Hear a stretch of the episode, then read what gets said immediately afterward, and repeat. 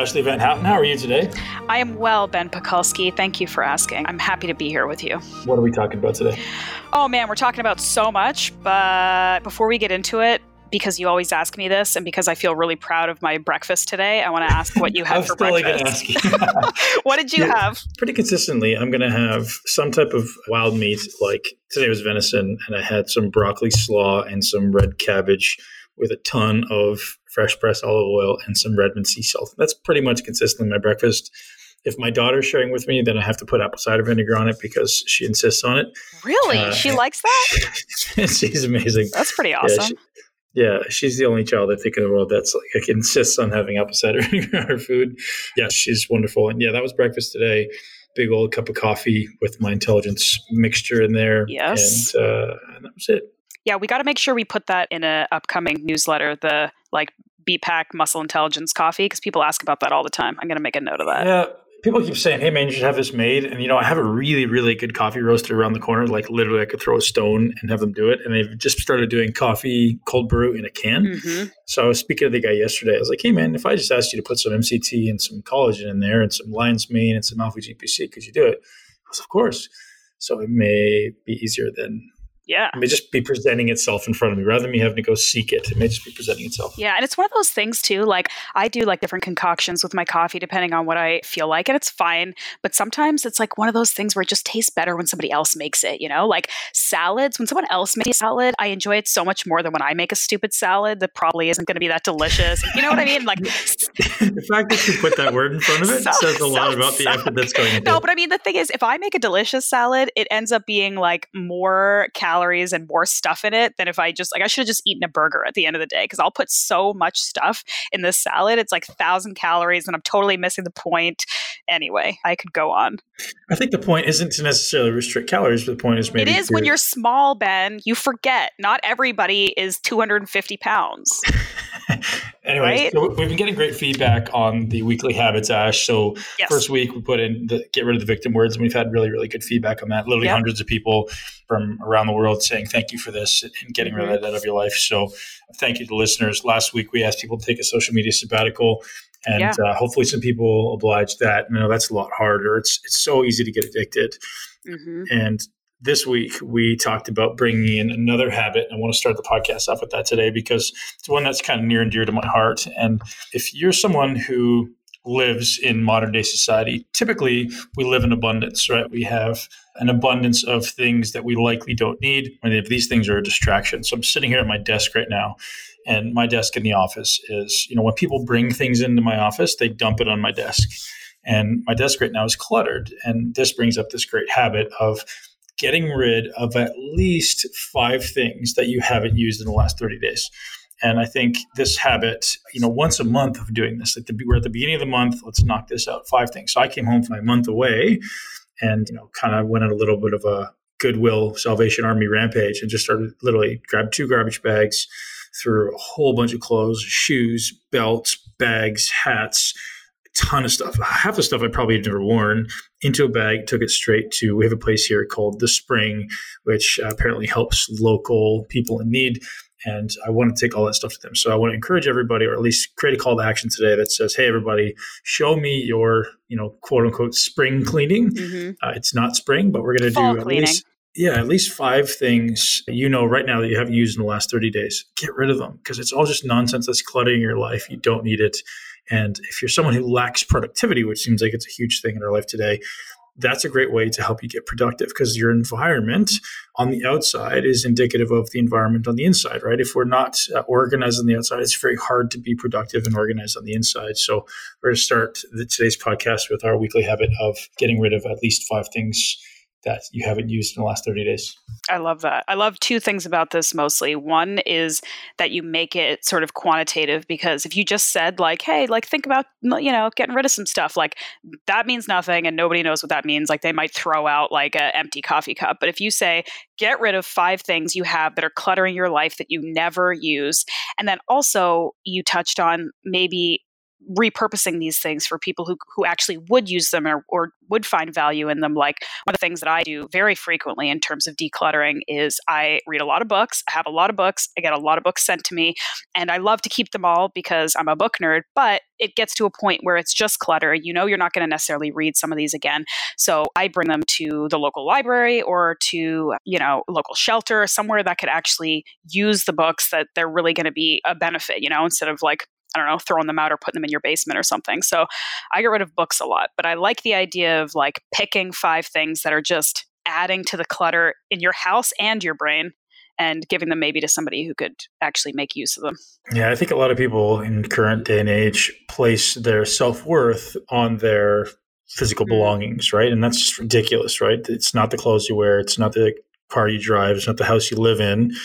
So all those things, if you're attached to them, you know, it comes back to this. If you can't, you must. If you're attached to certain things, you know you still don't use it, give it to someone who you know needs it because uh, you know there's a lot of people out there who definitely need something. Ash, so thank you for your insight. Yeah, awesome. Okay, all right. So now that we have our Monday motivation, oh, before we continue, okay, you didn't close the loop around what you had for breakfast. Oh yeah, we we went off track. I had eggs and avocado and your favorite bacon, but I had it's like I don't know if you've ever had this before. It's not like traditional bacon. It's sort of like the ends. So it's like basically like a big pile of sort of like fat back and like a little bit of actual pork meat. It's mostly fat. so I just basically chopped this up into like bacon nuggets and like mixed it all in this like delicious bowl of eggs cooked in the bacon fat and then avocado and it was just the best thing in the world. But I feel like my brain is like supercharged right now from all that fat. So I know you're not a big bacon person, but you're in the minority, Ben. So I think people listening will be like, know, yes, I'm into it. I've been trying to eat bacon a little bit more lately, and, and I, you know, I've had bites in here and there and trying to kind of re. I just think for the longest time, I just thought it was disgusting. Not even flavor wise, like sure, it tastes great, but it's just tasting like some artificial smoky flavor. People just like the salt and the smoke, mm. not actually, you know, the actual bacon. So I'm getting really high quality bacon from Whole Foods and uh, it seems like it's okay. Like I'm, I'm not still just kind of disgusted by the fact of what it is. Anyways, moving on. Yeah, it's funny. I actually know. I actually got a message on social media that was like, "Tell me what you and Ben, because we're a package deal now, whether you like it or not." they were like, "Tell me, tell me what you and Ben think about pork as a protein source." And I said, "I'm pretty sure. I don't want to speak for you ever, but I'm pretty sure that I'm more of a pork fan than Ben." And a lot of people do have issues with pork because, I mean, for a number of reasons. There's cultural and religious reasons, but there's also the fact that I think you've alluded to, like pigs are pretty gross. But I'm like, you know what other animal is super gross? People. And yeah, we're not eating them, but like we like people, right? And we're pretty gross, dirty animals. Like there's all kinds of studies about how our mouths are disgusting and our hands are dirty and we don't, we don't we're not the cleanest animals either and we still love people. So like don't give pigs a bad name because they roll around and poop I'm and probably like, not going to eat the flesh of a human, nor am I going to eat the liver or the belly of a human, right? So probably not. I like well, that you said so probably. Let them eat whatever the hell they want, and uh, as long as they, they keep it away from me. Yeah, and I mean, I said I said realistically, though, like, first of all, no one needs pork to survive, right? As delicious as bacon is, if you're iffy about it, if you're not quite like into it, you don't need it to have gains and have health. You don't need pork. You can choose other options. However, I think ultimately with any protein source, it's about sourcing the best quality you can. If you're getting heritage breed, pasture raised, really well taken care of pigs, like you're doing all right. And if you like pigs and you like bacon, like just get the best quality just like you would with any animal. So I have a really badass farmer in Canada who was telling me about his farming practice. And so he's got a relatively small farm, but he's growing his distribution business. So he literally will drive your meat to right to your house. Like every weekend he has his him and his team kind of drive out all the meat that you order to your house and I was telling him, what he's like, oh, can I bring you some bacon? I'm like, man, you know what? I don't eat it. I'm not a big fan. And he goes, oh, well, and, and he said, why? And I said, well, because I think they're kind of gross. He goes, no, no, no, no, man. My pigs are not gross. So he went out of his way to tell me the, this story about him and his brother, how they both go out every week and they feed the pigs by hand and they pet them and they love them. And they only have one really bad day in their life. And that's the day when he happens to take their life to use them for meat. Mm-hmm. I was like, wow, that's really interesting. So he's literally out there playing with them. And he's like, these pigs are eating better than most humans. Like they eat mostly carrots and apples and things that makes their, their meat a little bit sweet. And I was like, wow, that's pretty interesting perspective because I just assumed like you know what I what I would normally have seen in pigs in the past on farms is pretty gross. But so if anything is going to compel me, maybe to have some pig, it'll be the, them because I know they're getting love throughout their life. Which, yeah. you know, whether you love it or hate it is maybe better. Yeah, there you go. Like the get eat the snobby pigs if you're really if you're really uh, well, careful. But I mean, you, go right? to a gotta, farm. Like be... all animals are gross. Like animals don't smell good. They're you know, rolling around in the mud. Like they're all gross. So, just- but Ash, you know, I'm the woo woo guy who believes in like the energy signature of the food, right? If that food has been mistreated, it's going to have a oh, different yeah. type of composition. So I, I agree with that. I think that. it matters. Yep. Yeah. And I think, and I get that's why vegans go that path, right? It's like if, if you're a vegan for moral reasons because you don't want to see animals mistreated, I respect that completely. Yeah. I think if it's for health reasons, I think it doesn't make any sense at all, but or at least very little sense. Um, but you know, for moral reasons, it totally makes sense because they, they, are mistreated, and most people don't give a shit about the cows. They just want to make money, and I get that perspective too. Mm-hmm. So, anyways, let's move along and not be a dead horse or, or a dead, a dead pig. pig. oh, that got really graphic. Okay, I have some training questions for you. One of them is about DOMS and severe you know, delayed onset muscle soreness. And the question is, first of all, should you ever have it? If you have it, does that mean you did something wrong? And how do you personally, or how do you recommend dealing with people who we, they maybe went a little too hard and two days later they're like, I can barely walk? What are some recommendations you have for sorting that out? Well, if you're doing that, chances are you don't know anything about training. And I suggest you start paying attention to the stuff that I teach online. So I'll give you the quickest explanation I can for everyone who doesn't understand how training works, a concentric rep, so the muscle contraction phase, is very much energy demanding. It's very calorically expensive and uh, primarily going to create a metabolic stress on your body. So it's increasing the calorie expenditure, increasing the amount of ATP your body needs to produce, potentially causing more uh, hyperemia, which is like cell swelling. The eccentric or lengthening phase of the muscle contraction is passive, no calories burned and actually increases the muscle damage. So if you think of like the little muscles as little velcros that just like tear themselves apart on every eccentric. So the more time spent in eccentric, thereby definition, the more muscle soreness you will mm-hmm. create. So paying attention to that and the amount of time spent in eccentric is extremely important for anybody progressing. Here's why the, the objective of training should be minimum effective dose to create the internal stimulus for growth, not maximum, right? So, anytime you're creating a massive amount of training stress, because that's literally what it is, your body then has to combat that and come back for like i just kind of liken it to digging a hole when you're training versus digging a trench right? You want to dig a little hole so that you know 24 48 72 hours later your body's able to fill it back in with the nutrients and the protein and all that good food.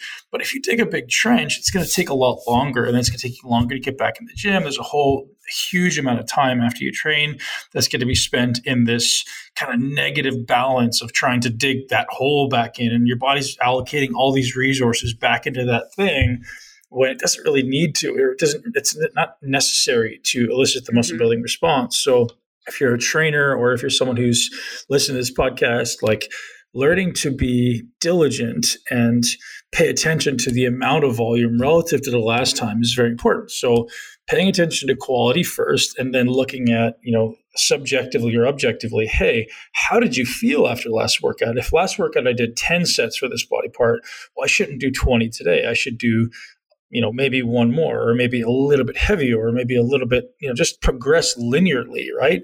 So you know you're kind of moving in the right direction because your body only has the ability to recover from kind of just a little bit more than it's used to right? If if i subject my body to twice as much as it's used to well, i'm going to create massive amounts of stress to all these different systems because your body's just allocating all these resources.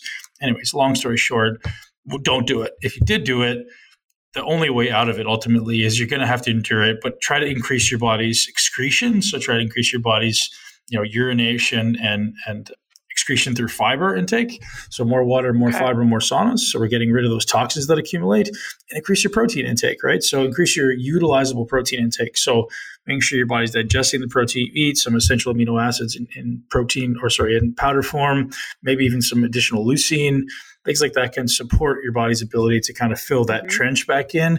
And carbohydrates make a big difference as well. So there's a lot of things you can do, but I think that's just a simple jumping off point for everybody. That's really helpful. Okay. And then also, what about like you do a crazy leg day, two days later, you can barely walk?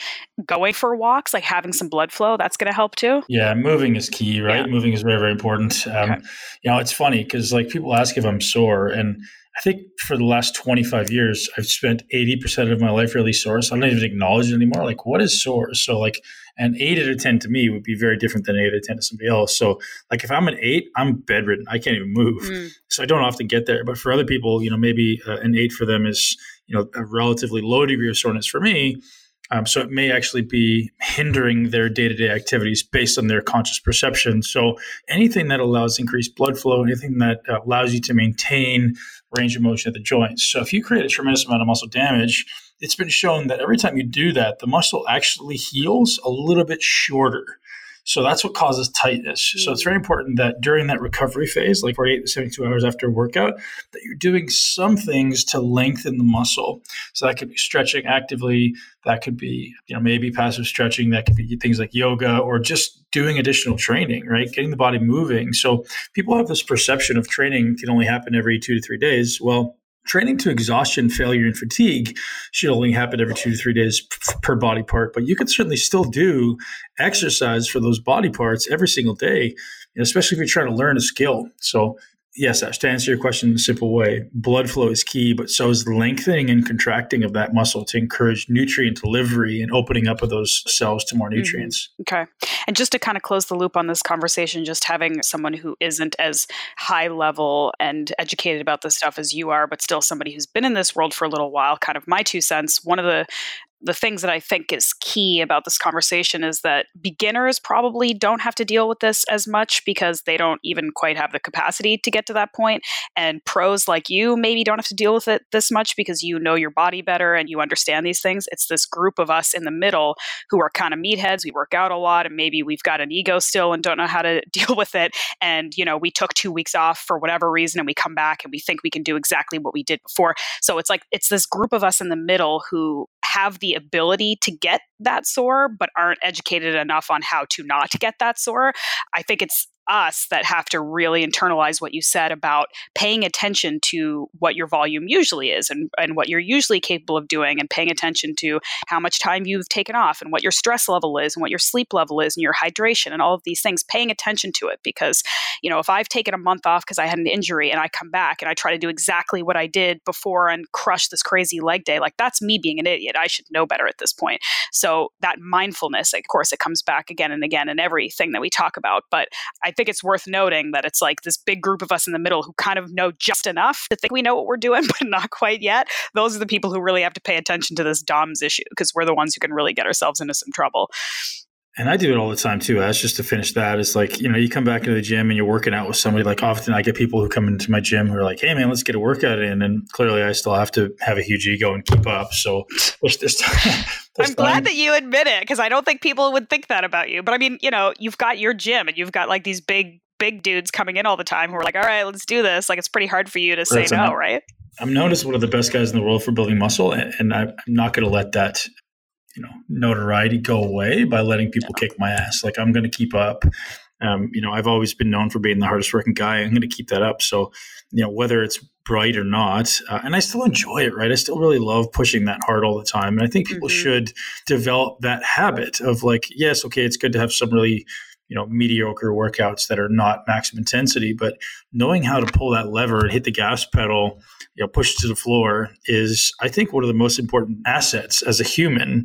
Just learning how to you know i think you know, coming back to this animalistic instinct that we have is you walk into a room and the room is full of animals and it's like walking up to the watering hole you know a couple hundred thousand years ago who's the alpha right? And i think males and females still have that awareness of like oh, I still want to know that if I need to kind of pull that lever, I yep. can still go there. And, and, I think it's important to my self confidence and to, you know, anytime I walk into a business meeting, anytime I walk into anything, I think it's important for me to know that, you know, I still have the ability to access my, you know, testosterone, my alpha driven male mind. That's, that's why I believe so many men right now are, are, are, are pulling themselves into jujitsu, right? They're appealing to jujitsu because it gives you that self empowerment of, hey man, you know, you can talk as loud as you want, you can yell all you want, but if you take a wrong step, I'm going to choke you out. Mm-hmm. That you can do it in a way that's really, really calm and doesn't require you to be a hothead asshole. And I think that's kind of what bodybuilding has done for me is give me this quiet confidence where I don't have to be boisterous and be a dickhead. I can just you know confidently walk into any room knowing that hey i'm strong i'm, confident I'm, i have that switch to go to those places that uh, most people can't and won't mm-hmm. I mean, that's absolutely why I do jujitsu, so I get it. But it's also, like you said, having the wisdom to know when to turn the switch on and off, right? I want to talk about that. I love that you said that because, you know, talking about strong women, I don't think that's characteristic of a lot of women, right? Because there's not a lot of female role models out there saying, hey, I still want to have the confidence to know that I'm an alpha female. And how do you define that? And let's talk about that a little, Ash, because I think that's super cool that you pointed that out. Yeah, I mean, it's a big conversation, and I think that it's, uh, it's to a certain degree it's subjective, right? Because I've always kind of struggled with feeling like I have a more masculine attitude towards how I want to put myself out into the world, and I've kind of struggled with it because I don't want to feel like I have to air quotes act like a dude or behave like a man or like manly things in order to get respect or be considered strong. I don't like that that's a thought that goes through my mind. But I do still feel like some of the ways that I think or the ways that I approach things or the things that I'm interested just aren't something that I can connect with a lot of women. And that's not to say any women, because I've developed a pretty awesome group of strong alpha women who are into a lot of the same things I am. But I think ultimately, whether you're into knitting or jujitsu or being a mom or being a CEO or whatever, it's about, and I've spoken about this before, it's about we've talked about it before too. I think competence breeds confidence. I think that learning and understanding yourself and learning your craft, whatever that craft is, and feeling very, very confident in your ability to take care of things. And that goes for men and women. I just think that women maybe don't vocalize it as much. Knowing that I can take care of shit in the gym. Like I know how to do these movements and these exercises. I'm strong. I know that I can go in there and push myself. I know that I could show off if I need to. Like that gives me a lot of confidence. And knowing that I also am physically capable. Like I, you know, I probably couldn't beat you in an arm wrestle or a jiu-jitsu match, but I know some things. And that gives me confidence in the way I move throughout the world. And when people look at me and they see that I move through the world with confidence, that is like this positive feedback loop where maybe people aren't going to fuck with me as much much because they're like, she doesn't look like an easy target. Because I don't look like an easy target, I'm not an easy target. You see what I mean? So I think that, yeah, it's just about whatever you're into, whatever you're passionate about, whatever's important to you, learn about it and dedicate and be a lifelong learner and get better and just be, feel competent in what you're doing. And the confidence comes from that. And then there you go. I don't know. Yeah. I love it, Ash. And, uh, yeah, there's so much wisdom in that, and you know, it kind of ties into this book I was just telling you that I've been mm. rereading. Is Dr. Wayne Dyer, Your Erroneous Zones, and I suggest everyone go out and get that book quickly. And just this idea of people needing confidence and uh, lacking it, and, and seeking it in acceptance of others. Right? Most people don't have internal confidence in themselves and their ability to make decisions so they start seeking it. And this is a learned behavior from the time of your child. And I love that you're leading this charge. And I don't think it's a masculinization of anything. I think it's just like, whatever you do, have confidence in your ability to do it well, no matter what it is, right? Like if you're just a stay at home mom or if you're a lawyer or if you're like whatever, have confidence in your ability to do it to the best of your ability and continue to get better and better at it perpetually. It doesn't have to be something that, you know, I don't have to be a, an MMA fighter to be considered an alpha male. I think you're strong, you're confident, you know what you believe, and you're not constantly seeking acceptance yeah. from other people, right? If I don't have the ability to voice my opinion, it's because I'm looking for your acceptance. So if I say something and you don't agree with me and I change my position, all of a sudden it's like, oh, well, I need your acceptance for some reason to give me self worth so I feel like we can bond on something. And I just don't agree with that. I think you need to have your own opinions and you need to voice them. And mm-hmm. if you mm-hmm. don't agree, that's okay too. You don't need to agree on everything. You know, it's okay to have your own opinion and not have to have a fight about it. Yeah. So again, that's a great book. And I suggest everyone read that book. It's written in 1976 and is certainly the foundation of the self help movement that exists now. And, and, don't get deterred by the fact it was written in 1976 because it's literally mm. the best self help book I've ever read. Dr. Wayne Dyer is, uh, you know, sort of was just an absolute gift to the human race and his ability to think through processes and everything he says just sounds so simple and logical, mm-hmm. but that's the beauty of it is he's pointing things out to you in a way that you're like, yeah, that makes so much sense. And he's certainly one of the top three biggest influences on my life as far as people in that, you know, self improvement optimization space. So it was him, it was Jim Rohn and Tony Robbins were kind of my three biggest influences from day one. Cool. All right. I'm adding that to my list. We'll make sure it's in the show notes too so people can check out that book. Speaking of your ego and getting your ass kicked in your own gym, guess who's headed to MI40 this week? When this podcast comes out, your Tampa Muscle Camp will have just finished. So people will have to check out both of our social media, but all social media because everyone will be posting about it. I'll be posting about it constantly while I'm there. I'm so excited. But you have some new muscle camps coming out that people are very pumped about, right? So I feel like you should mention that again so people can reach out if they're interested. Yeah. So the, the most current or the one that's going to happen most immediately is Vancouver. So I think the date is going to be, uh, we're going to actually going to announce it probably tomorrow. I said to finalize it today. It's either going to be the 22nd or the 24th of November. So the Friday or the Sunday. I'm leading actually now toward the Sunday. I originally told everyone it was going to be the 20, it was going to be the 22nd, but I might not be able to get there by the 22nd because I'm, I have to wait for my kids to finish school before I fly okay. out.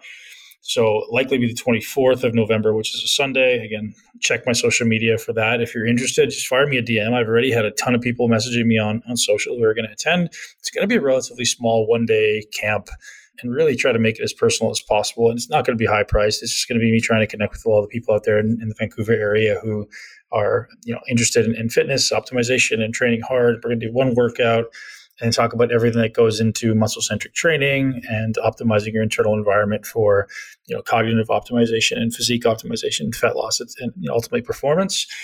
So that's one day, and then in February we are going to be in Dubai.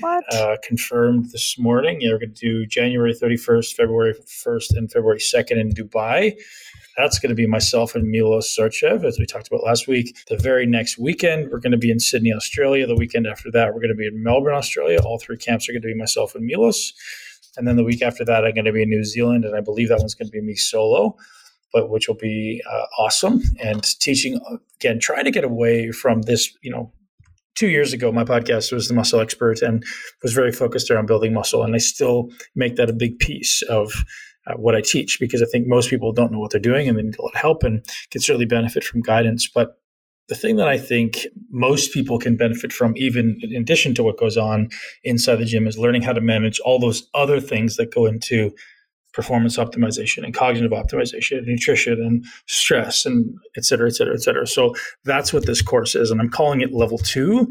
You don't actually have to have gone to a level one, but it's just kind of this foundation for optimization, right? So everything that goes into your body, and there's going to be a small component of it that's training based. We're going to have workouts every day, but really the training is going to be more focused around hard workouts and very specific stimuli.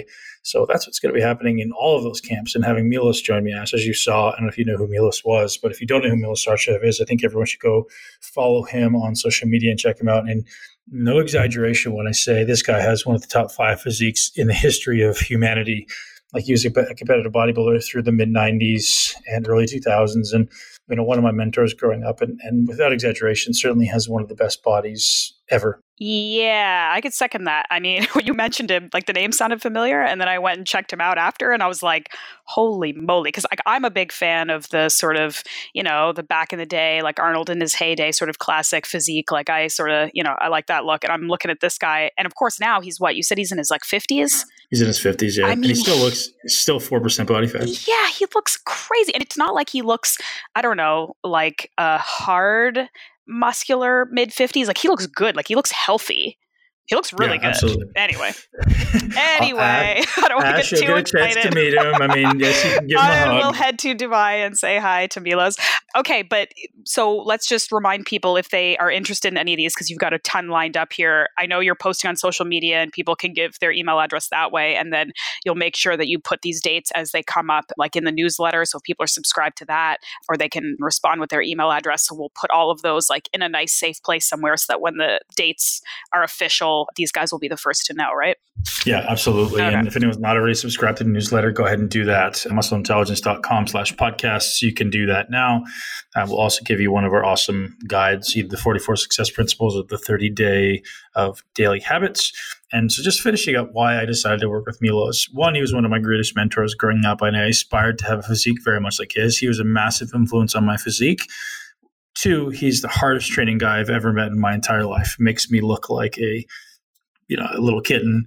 And three, this is, and maybe the most important, well, three, I guess I should say he's got incredible integrity. Four, he's one of the brightest, most meticulous people I've ever met in my life. So when I first met him, I tell the story all the time. I walked into his home, he invited me in his beautiful home in Southern California. And I walked into his office, which was just beautifully decorated in kind of like an antique way. And he showed me all of his journals from his bodybuilding career. And I thought this was just so fascinating that every single thing that went into his body was written in this journal down to the milligram down to the pill down to how many times he had sex with his wife down to like you know pictures every day. It was just incredible. And so to me that shows a commitment to excellence. And i think my opinion and i could be wrong i think that's what's lacking in our athletes of today is nobody everyone has this belief that it's like oh it's going to be the drugs or it's going to be you know whatever the, the nutrition but it really is your commitment to a world class standard what would it look like to be the best in the world at this and unless you have that in your head you will not succeed right that's the only thing i could think about dream about when i was aspiring to be a professional bodybuilder what do I have to do to be the best? What do I have to do to be the best? And certainly there was times when I didn't think I was going to do it, and certainly there was times when I knew I would. But just that objective of what does it look like to be the best in the whole world? And you know writing down you know how many meals i had and, and how much i slept and how i felt and you know his, his supplement protocols leading into contests. So he could literally look at you know the 97 olympia 98 olympia 99 olympia 2000 olympia and go that's exactly what i did last year and that didn't work and i did this and it worked. And he would do show after show after show and write down every little thing so he could go back and, and check and okay well, i did this and i really like that way that worked so let's do that again.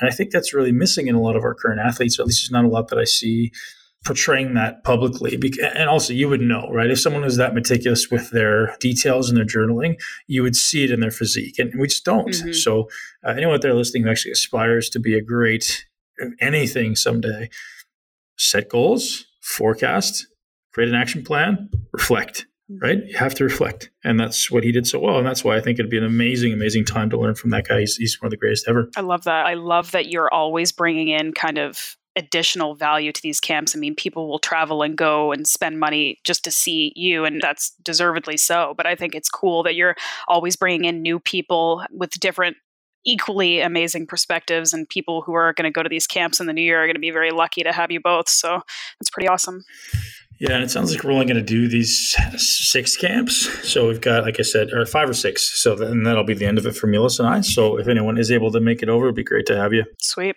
I know you have a hard stop, right? Like if we don't get off this call soon, you're going to turn into a pumpkin or the Hulk or something. I got to let you go. We got a few more minutes. If there's any more questions you want to throw in. Okay. There was actually one more that we could do probably kind of quickly, and it's similar sort of we were talking about DOMS, but I got a couple questions about people who are wondering how they approach getting back into the gym after an injury or even while recovering from an injury. So say somebody has like a shoulder surgery and they're recovering and they still want to go into the gym and move their body and not let everything else kind of go to waste while this shoulder's recuperating. What kind sure. of high level suggestions do you have for people who are in there trying to do it safely, intelligently? Sure. Well, step one is get the range of motion back goes passively, like can I move myself there? Then actively, can I contract muscles there?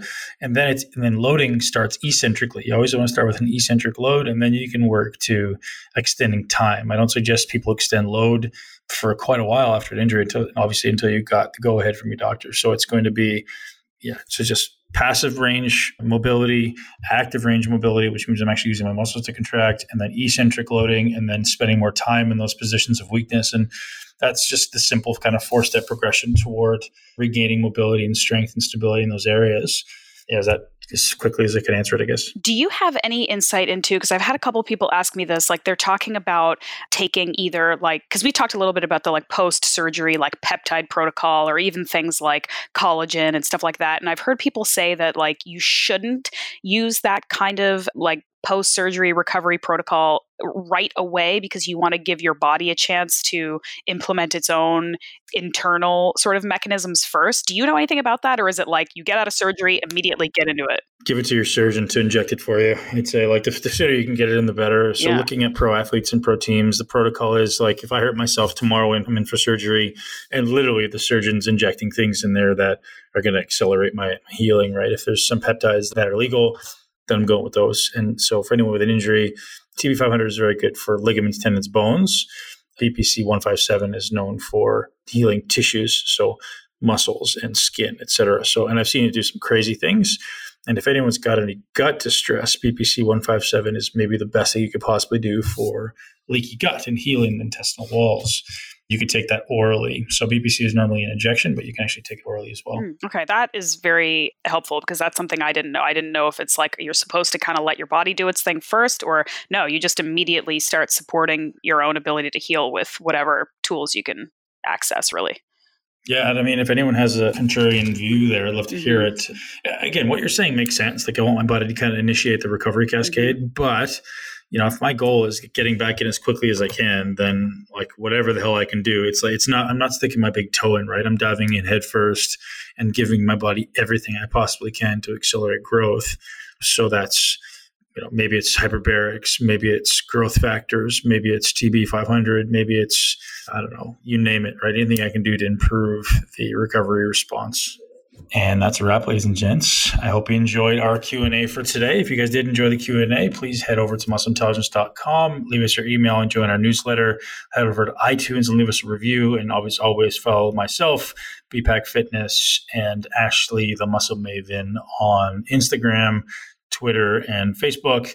We truly love you guys and truly appreciate all the amazing feedback we've been getting. If you do love the podcast, again, share with at least one person you know and love. Have an amazing day and live your greatest life in a body that you love. Thank you so much for tuning in to Muscle Intelligence. If you enjoyed today's episode, please be sure to share it with at least one person you know. Make sure you're subscribed so you never miss an episode. This podcast is for information purposes only. The statements and views on this podcast are not medical advice. This podcast, including Ben Pakulski and the producers, disclaim responsibility for any possible adverse effects from the use of information contained herein. Opinions of guests are their own, and this podcast does not endorse or accept responsibility for statements made by guests. This podcast does not make any representations or warranties about guest qualifications or credibility. This podcast may contain paid endorsements or advertisements for products or services. Individuals on this podcast may have a direct or indirect financial interest interest in products or services referred to herein. If you think you have a medical problem, consult a licensed physician.